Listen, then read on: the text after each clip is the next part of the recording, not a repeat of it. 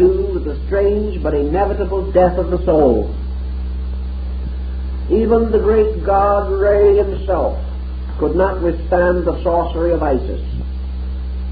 Even the deities, like the great order of the Odinic gods of the Scandinavian peoples, come finally to the Götterdämmerung, to the twilight, to the destruction, to the end of the world, where gods and mortals perish together.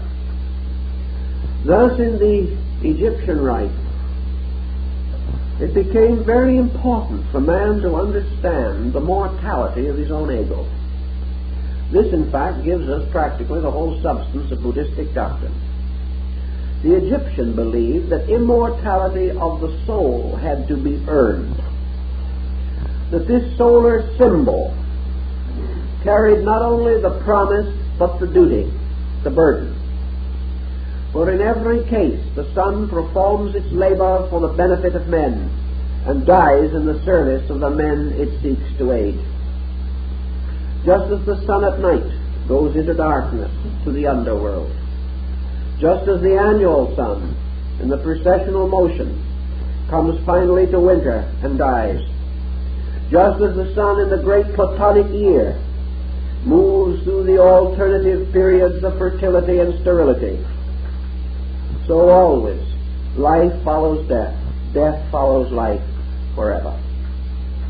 The ancient was a fatalist on this particular point. But when everything seemed to die, the time came to remember its birth. When everything was born, it was then timely to remember that it must die.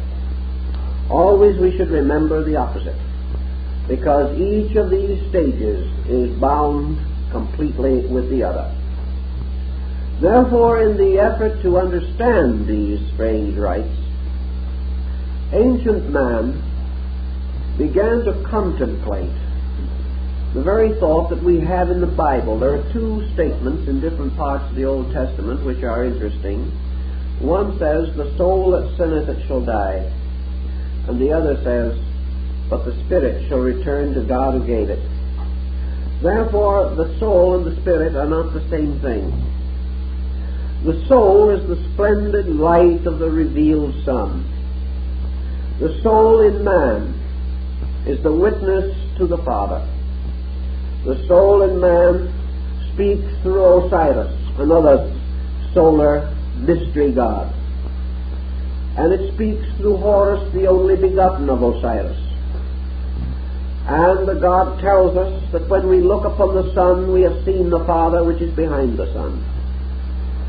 And we realize that in the Egyptian ritual, the soul, as the only begotten, comes forth as the redeemer of the body, just as the annular sun, reborn each year, makes available to man the immediate participation in universal life. The Egyptian was fully aware that all the life in space did not come from our sun. He also was aware of the fact that the sun as we see it was not the source of life. It was merely the one who comes forth, the witness. It is the voice crying in the wilderness, prepare the way of the Lord. So the sun becomes the symbol of the evangelist, the manifestor, the witness. And it is the perpetual reminder that even the light of the sun like the, the flame of the lamp, bears witness to a deep and mysterious fuel, and the light can blaze no longer than the fuel provides. So in Egypt, behind the great sun mystery of Re Khepera, uh, we have something else the dark mystery of the great old gods, the ones who never were revealed upon whose faces the light of the sun never shone. They were the first, the only ones, the Sebi, the ones who remained in darkness, in their mysterious abode of the eternal north, where the path of the sun never came. And these dark gods were the gods of space and eternity. and this space and eternity remote and wonderful, eternal and unconditioned, continued on its way through all duration until from out of the darkness of this profundity burst forth the symbolic symbol or the symbolic form of the solar mystery. The Son, therefore, came to bind heaven and earth, came to unbind heaven and earth. For such were the powers of the Pontifex Maximus, that they shall bind and they shall unbind. And such were the ancient ritual terms. But the sun mystery brought the dark light or the dark life of the supreme cause into manifestation. And it also lifted up men, for its rays ended in hands, drawing them into the light. For as the sun draws water, so the mysterious soul sun draws souls upward out of darkness. And souls buried in the earth, like the grain, are brought into release, into spiritual manifestation through the mystery of the Eucharist. And the Eucharist, in this case, is actually the power of water and fire, or sun and moisture. For by partaking of the mystery of the sun and moon, by partaking of the strange Eucharist described at the time of its first establishment by Melchizedek, priest of Salem. We know that there was the mystery of the corn, the wine, and the oil. And in this we find again the Eucharist performed at the Last Supper by Jesus and his disciples. For the bread became the symbol of the corn or the grain the wine was in the cup of the sacrament. But where was the oil of Melchizedek, the most mysterious factor of all? In the completion of the Eucharist at the Last Supper, the oil was Christ, because the word oil is in Greek Christos. It is the symbol of the anointing. Therefore, when Christ is referred to as the anointed, it is because of the use. We have the same word in Crisco, our uh, present cooking shortening for oil. It comes from the same root. So Christ is the oil. The bread and the wine were provided, and the ancient ritual of Melchizedek was repeated, which causes St. Paul to refer to the Messiah as a priest forever after the order of Melchizedek. As the Scarabaeus sacer was said to be its own father and its own mother, being an androgynous beetle, so we find this strange priestly solar mystery also represented as totally and completely androgynous, like the deity Serapis in the ancient temple. Now the Messiah, or the Anointing One, gives us also another dimension of the solar mystery, because the rays of the sun work the miracles. The sun's rays lift all things and raise all things to themselves. Therefore, they become the symbol of the resurrection of the dead, the restoration of life, and the redemption. The sun also to the ancients stood as the complete and eternal promise it revealed to men in those days that the power of God could not fail, that the mystery went on forever, and that for always and forever uh, there was light, and this light was the light of men. And this light came into the world, and the world knew it not, because it could not recognize the mystery of the solar power. But the invisible sun, to Boehme and many other European mystics, was actually the Messiah. Therefore, as the sun was midway between spirit and matter, the Messiah stood as the intermediary between God and man. And none came unto the Father save through the Son. This mystery goes on. We find it in the Druid rituals. We find it everywhere we seek to understand the power of salvation and of life. All of which causes us to wonder whether much of our symbolism has not actually come down to us from the very old patterns of things. We do not understand the symbols today in this context. We do not apply them or associate them to these great faiths of long ago, but such association is valid. For we have inevitably drawn upon the older legends and myths and have incorporated them into our sacraments, into practically every form of religion and worship that we know today in all parts of the world.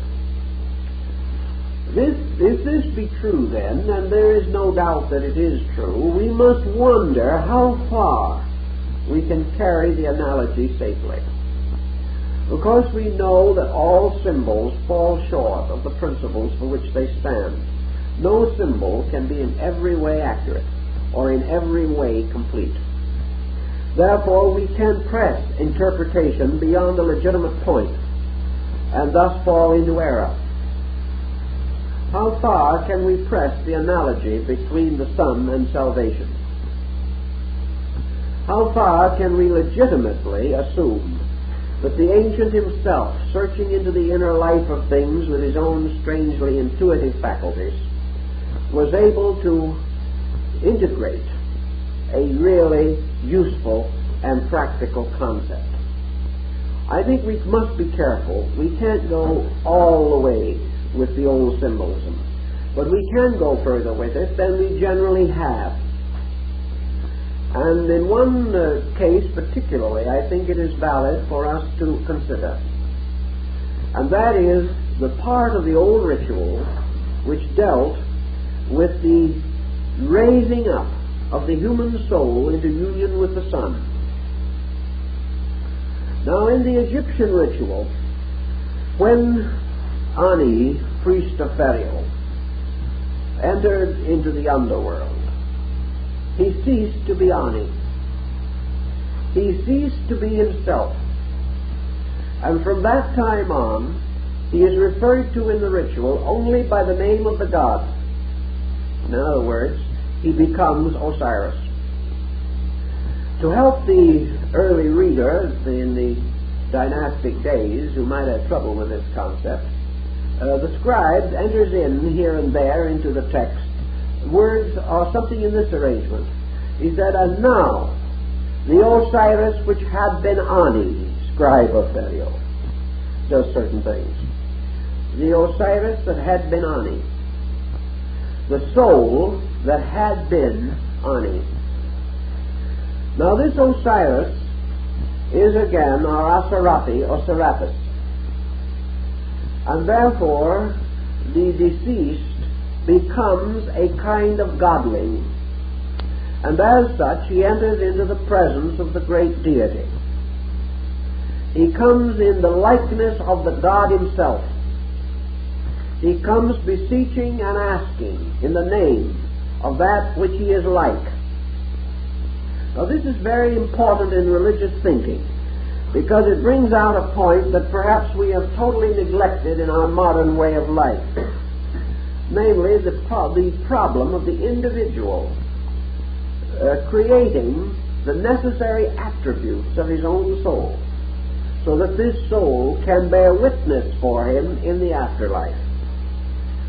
We assume today, rather smugly perhaps, if we have beliefs at all, that the soul is one of these things that takes care of itself.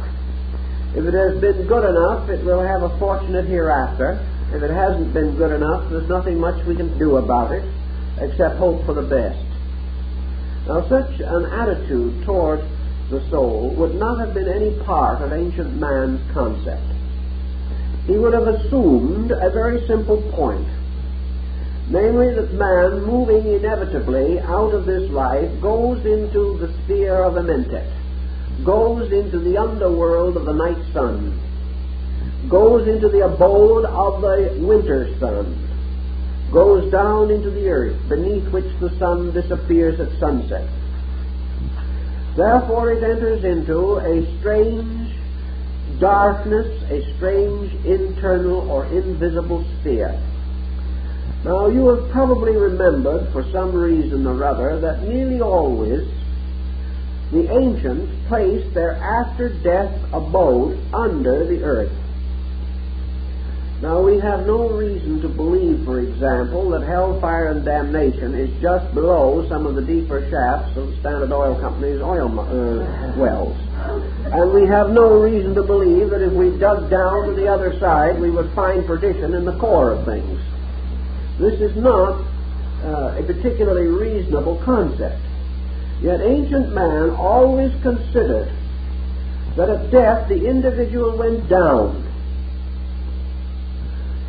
that he left surface and went toward center, in this case of the earth. That in his conscious periods he lived in the light of the earth's surface. When he died, he was buried in a mound or grave beneath the surface of the earth. Therefore, the underworld was down there. The Chinese believed it. The Egyptians believed it. The Greeks believed it. Always this world was beneath the grave, or perhaps actually was in the grave mounds themselves. Man went down into the world of the dust beneath his feet. The Egyptians believed, therefore, that in some mysterious way man went down into the place of judgment. But the Egyptian did not have any of our theological concepts. There was no place of punishment in the Egyptian philosophy the soul either attained or else it was devoured again by matter and returned to rebirth. There was no hellfire and damnation that uh, controlled or uh, ended the career of souls. Nor was there in the Greek. The worst that they threatened was a shadowland of ghostly continuance. But actually, the Egyptian was a psychologist in his own right and his underworld, lighted by the sacred sun of the mysteries, was something inside. And the apparent symbolism is that in death, the soul returns into the core of itself. It goes back into its own dark nature which for all intent and purposes could mean that the soul returns to the great hall of the twin truths which is its own heart. The journey was inward, from the surfaces to the center of things. And in the Egyptian ritual, the dark world of the soul was the inner life of the individual. When the body was gone, when the senses were gone, when the manifesting links and bridges between consciousness and objective physical existence, when these bridges were broken, the soul did not cease. It simply remained in what was left. And when the eyes were closed, there was only darkness for the sight. And when man lost his sensory perceptions and lost his bodily attributes, he was in darkness. He was in the darkness of his own inner life. And in this darkness, he could no longer be gladdened by the light of the physical sun. He could no longer see the great ball rolled across the sky by the Scarabaeus sacer. He saw no phenomenal things of any kind. He dwelt within himself. And he turned, as the Egyptian tells us, and prayed in a strange aloneness prayed for the rise of the sun, of the dawn, inside of his own nature. He must therefore depend for light upon the light of the soul, upon the light of the subterranean sun. And this subterranean sun was quite an interesting thing. It had two lives because it represented man's objective psychic center of egoism. When man slept, he died and went back again into his own inner life. When he awakened, he came forth again like Khepera in its glory, rising over the mountains of the east. So objectively in the daytime the sun lighted his outer life. At night it had to light the inner world of his experience. In life it lighted again the outer. In death it had to light the inner. So man depended in his state beyond the grave upon the sun in his own self or life. Now, as the physical globe of the sun represented our objective consciousness, so the mysterious power behind the visible symbol, the soul sun, represented man's internal psychic existence. And the Egyptian was very much concerned with making sure that the sun of the soul shone brightly in the darkness of the inner life. It must be brilliant and strong that the plains of Alu may not be in darkness. Now, these planes are these little things that psychologists refer to as our introversional areas of activity. The individual extroverts in life, in death he introverts. In life he pours forth out of himself. In death he returns again to live with himself. To live with the qualities and principles and attributes which are peculiarly his own. And there he comes upon the God of the mysteries. For if he explores the underworld and is faithful and moves through this labyrinth of mysterious tests and trials, he comes finally to the sanctuary, to that temple which is the house of hidden places, ruled over by the master of the secret house. And here he comes into the presence of the midnight sun, the internal sun. He sees then within his consciousness a sun blazing in the firmament. And according to the Egyptian, he has a strange experience. For just as surely as materially and physically, when he opens his eyes, he sees a vast world around him so psychically and mystically. When within his own nature he opens his eyes, he sees a vast universe within him that extends as far and as wonderful as the world around us seems to be. And in this inner mystery, there comes the rising of the sun in glory. And the Egyptian represented this in the state of the blessed soul in contemplation, seated quietly in adoration of the great gods the soul suddenly sees the dawn of the disk of the sun, and Khepera suddenly opens its wings, filling the sky with iridescent light. This is the soul of the mysteries, which the ancients considered as the messianic sun. This is the sun in the soul, which is for the salvation of men.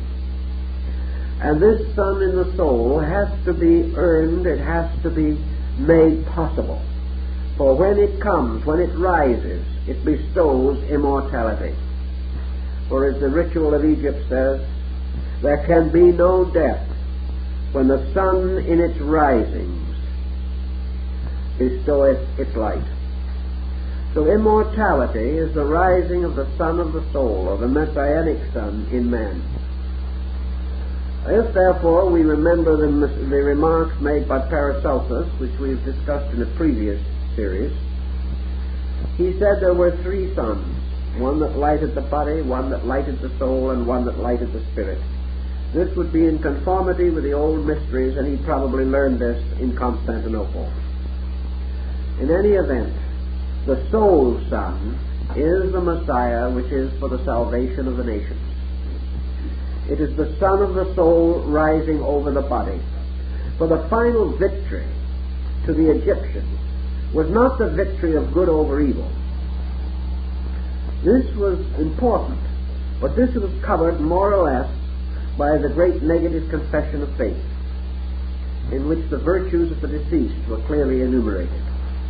It was not the victory of even light over darkness. It was the victory of life over death. It was the total victory in the consciousness of man. It was the entry of the soul into the awareness of the everlastingness. It was man suddenly knowing by the rising of the dawn light of aurora, knowing his own immortality, knowing his own eternity, and dedicating himself to the service of the greater in the presence of the lesser. Thus, Khepera in his rising really brings the light of internal truth to man. And illumination, as it is termed in mysticism, or cosmic consciousness, was known to the Egyptians as, of course, the rising of Khepera or the great Scarabaeus over the horizon. For it was the blaze of light that lighted not merely the outer forms of things, but the inner structure of them, so that their bodies were full of light. And that this light and this life was the assurance of eternal continuance.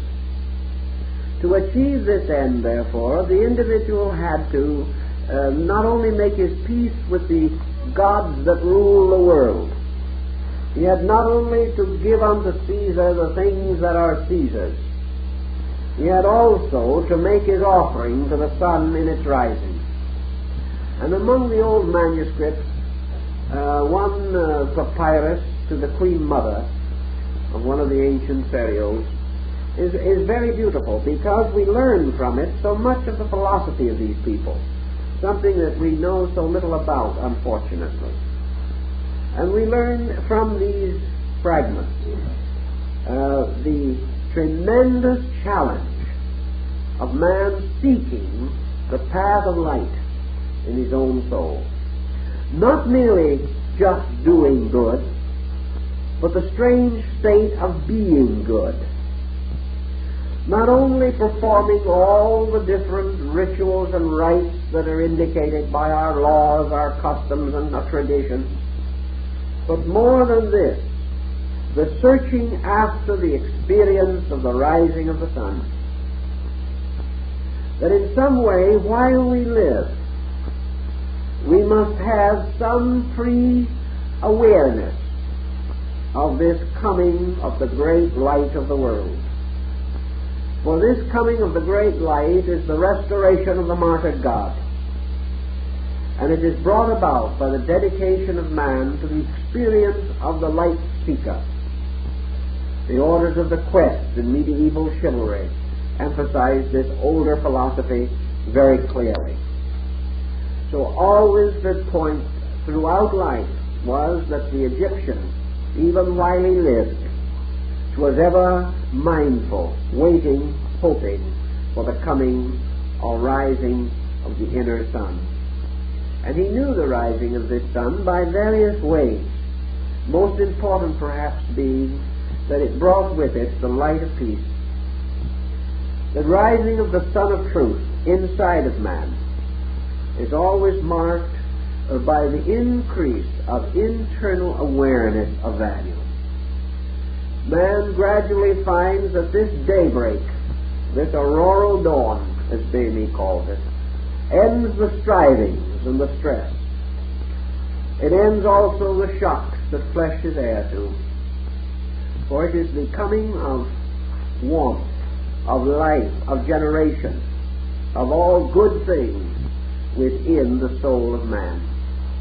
Just as man lives physically like his savage forebears, no longer in physical darkness, because this darkness is now riddled with light, but in a state of internal darkness, Man lives in an everlasting night of doubt, burdened from day to day with problems and responsibilities.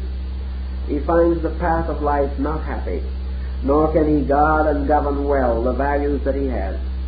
He sees the world around him on the brink of war and catastrophe. He observes how knowledge is used to destroy both peace and hope.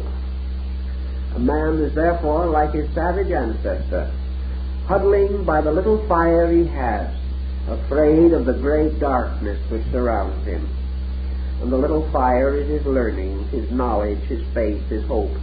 Such flickering rays as he has been able to kindle out of the long, pathetic history of his kind.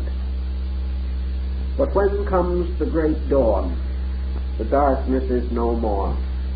St. George slays the dragon with the spear of light. It is the same spear which, according to Omar, touches the turret of the Sultan's palace. It is this great light of inner understanding, the alchemical agent that transforms fear into faith, ignorance into wisdom, superstition into insight. These things man has to accomplish by the rising of Khepera in its glory, the restoration of the sun god within the strange mystery of his own life. To make this more seemingly understandable, the place of the sun in the zodiac and its journey through the years, its labors, uh, were all carefully studied and analyzed to get the analogies that would help to strengthen the doctrine. Man born into this world dies from the world of light. And therefore, this is the entrance to the dark world of the mysteries. In the ancient zodiac, the Egyptians used the symbol of the scarabaeus, where we now use the crab as a sign of Cancer. In all probabilities, the scarab is the correct form, and the crab is a more or less compromised uh, form, perhaps due uh, to the corruption of ancient designs or the transference of the symbolism to some area where the scarabaeus was not significant. In any event, the crab is the symbol, or was the symbol, and the scarabaeus of the summer solstice. And the summer solstice, of course, was the point of the greatest heat and light of the sun. Therefore, the sun took upon itself at that time in the precession of the equinoxes the body of Khepera and the sun became the scarab in its glory. Now, man, according to the ancient philosophies, in the Mithraic rituals, and of course Mithras is another solar deity, who overcoming the vernal equinox in Taurus slew the bull and bathed itself in the blood of the bull and became uh, strengthened or became the hero as a result. This was also an astronomical mythos. Perhaps it is this Mithraic rite of the slaying of the bull and the bathing in the blood of it that was the origin of the red shoes of Julius Caesar. For it is said that before Caesar could go into the temple of the deity and act as Pontifex Maximus, or high priest, he first had to rush home and put on his red shoes. Without his red shoes, he could not enter the temple. The red shoes probably came from the feet of the priests who were present at the slaughter of the bull, and therefore whose feet were reddened with the blood of sacrifice. By the time of Caesar, this practice was not carried on, but the red shoes lingered, like a great many other symbols. And wherever red occurs in vestments of clergy, it represents or is related to sacrifice or to martyrdom the sacrifice of the bull or the sacrifice of Mithras, who was also among the martyred gods. In any event, the birth of man in the sign of the Cancer or the Scarabaeus was the beginning of the great journey of the sun. Now the sun carried on two journeys simultaneously. The first journey was its arch across the sky in the mystery of the year. During this journey, it passed from the sign of Cancer, which was the summer solstice, to the great autumnal equinox in the sign of Libra, and here the scales were set up, and the great weighing of the psychostasia took place. Here was the dividing point in which life and death had to be decided.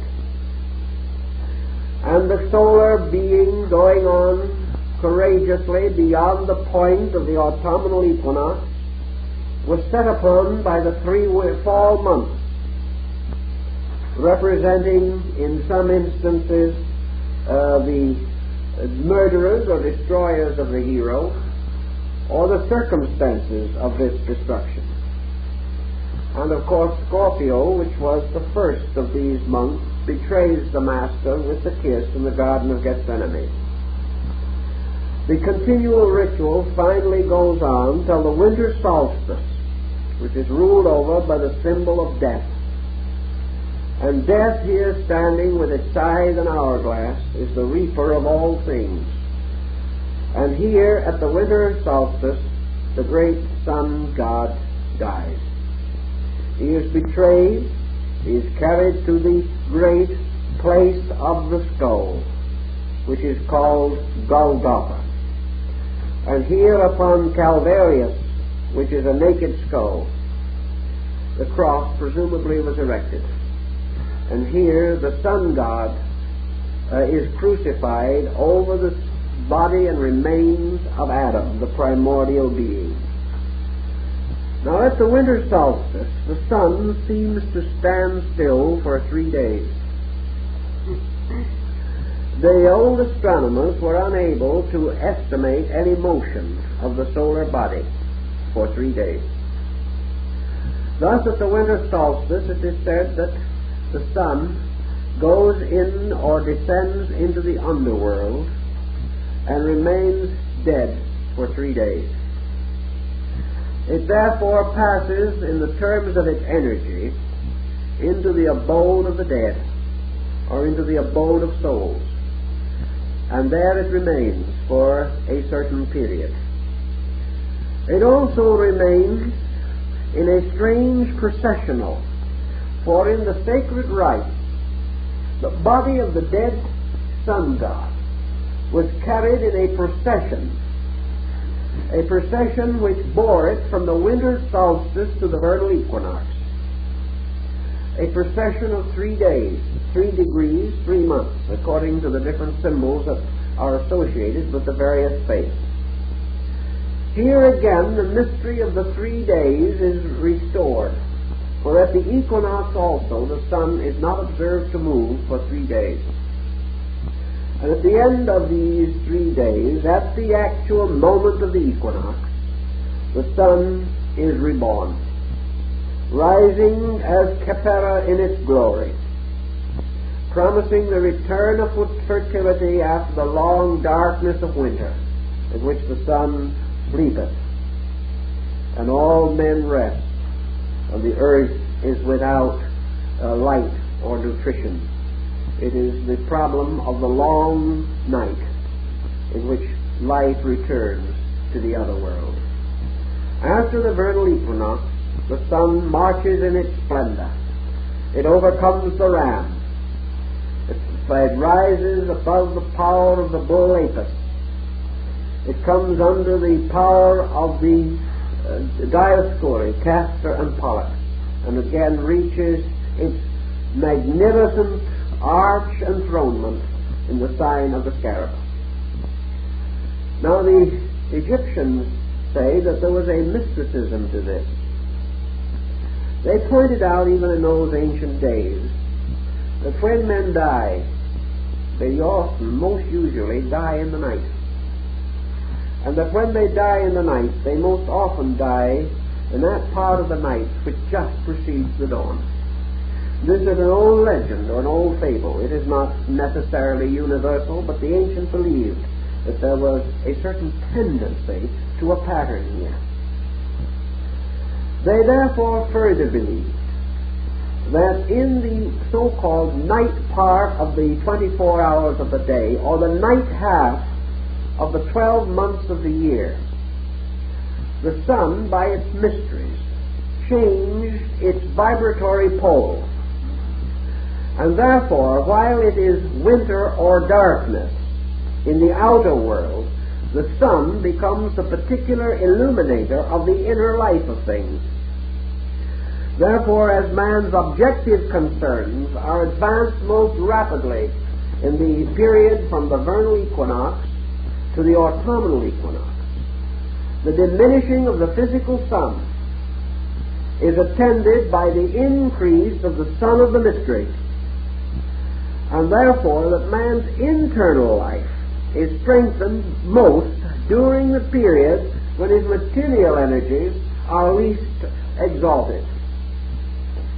So the Egyptians considered the period from the autumnal equinox to the vernal equinox, through the winter solstice, to be the period of great soul building. It was here that man's inner strength became greater than his outer strength.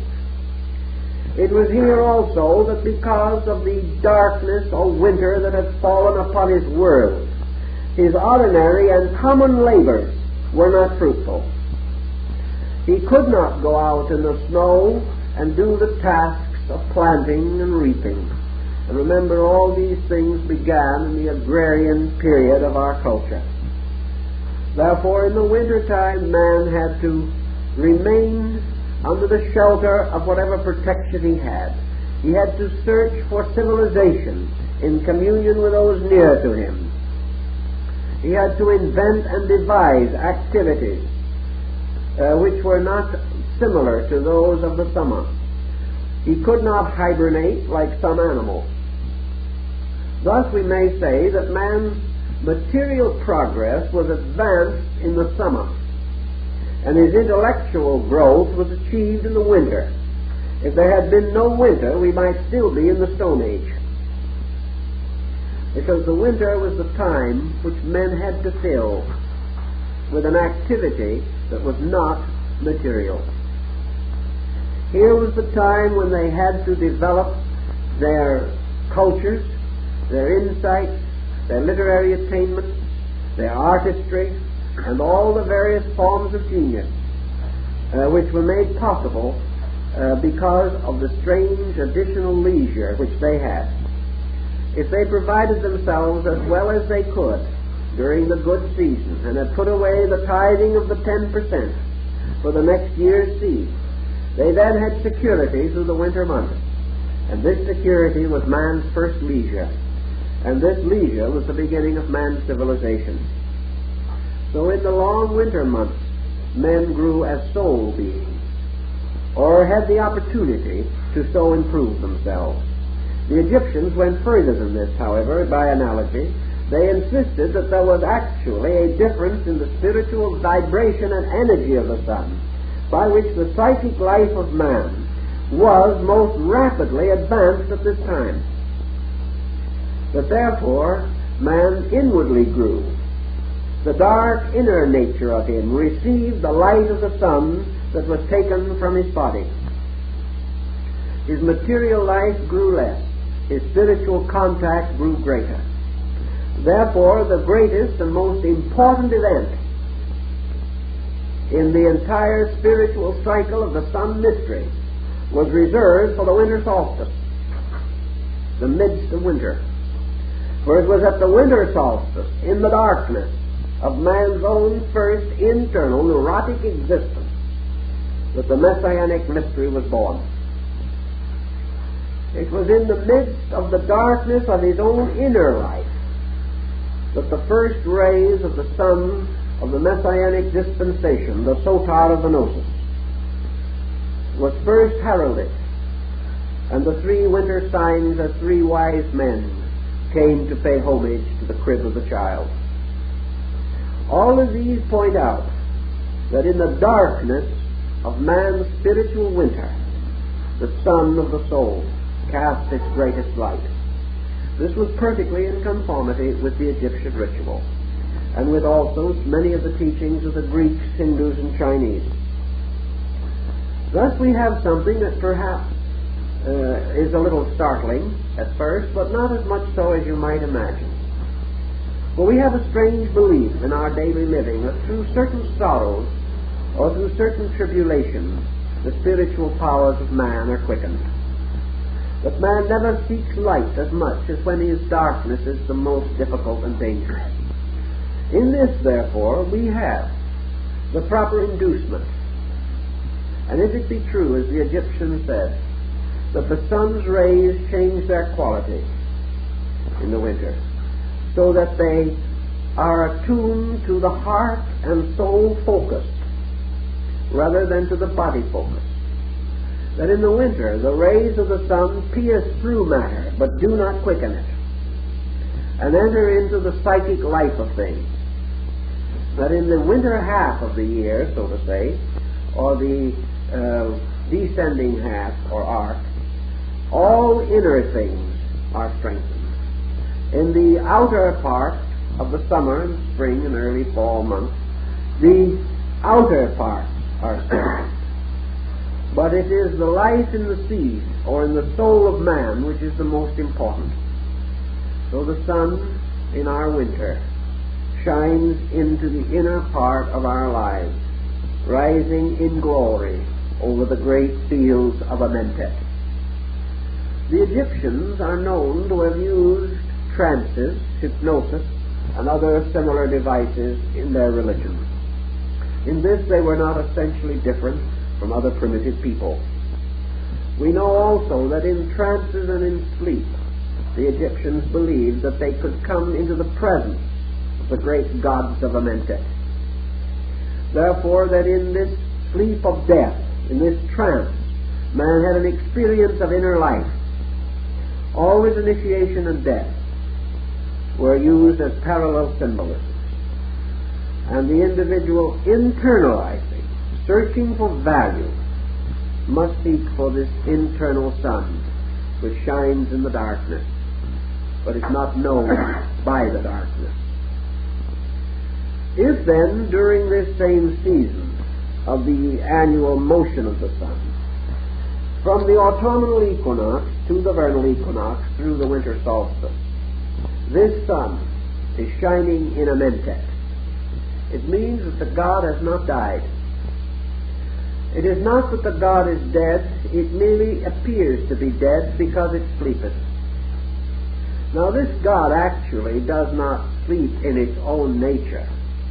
When Osiris died, he did not merely rest in the mastaba of the tomb. He went forth into another lower region and there ruled over the quick and the dead. In the same way, the soul of man in sleep does not merely lie down in darkness. It moves into another world where it is lighted by another sun.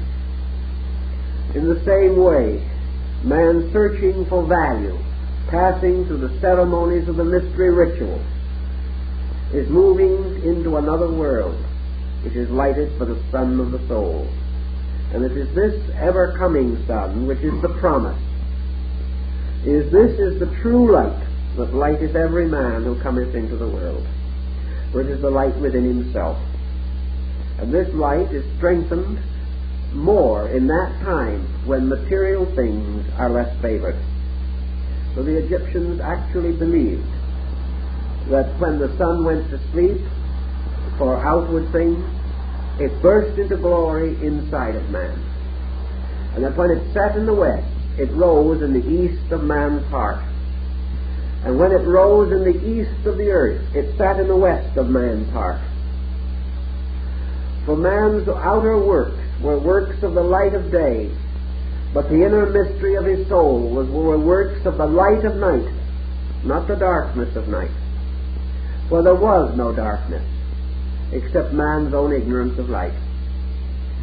And each day, the sun rising was like his own consciousness. For when he, when he woke in the morning, the sun rose through his eyes and through his sensory perception, and he saw the day. But when he went to sleep at night, the sun seemed to set, and he saw no more of the day. But the moment he was asleep, the Egyptians believed that he went into the world of another dawn. And here, within himself, the light continued to shine. I think Buddhism has much the same concept, but it points out the mysterious curtain which conceals the ship of the sun. That when it goes down over the mountains at, of the west, man no longer sees light. But man who has become inwardly wise is able to experience light, like Apuleius, who initiated into the mysteries, stood upon the threshold of Persephone, the underworld, and declared that he beheld the sun shining beneath his feet under the earth. And so the sun of the inner world shines in the night. And this sun is our own psychic entity. our own psychic life. And it gains its strength from the sun. And just as the seed in the ground is quickened by the water and by the ray of the sun, so the seed in the soul, the seed of the tree of life and of the tree of the knowledge of good and evil, these seeds are quickened by the Eucharist of the fire and water of the sun. The Egyptian made much of this theology, and he declared that it could be set upon the great astronomical form and would reveal to us the deeper meaning of many of the common and familiar symbols, devices, and ideas with which we are concerned today. Now our time is up, and I think it's time for you to all commune with the sun in your own soul in the quietude of rest.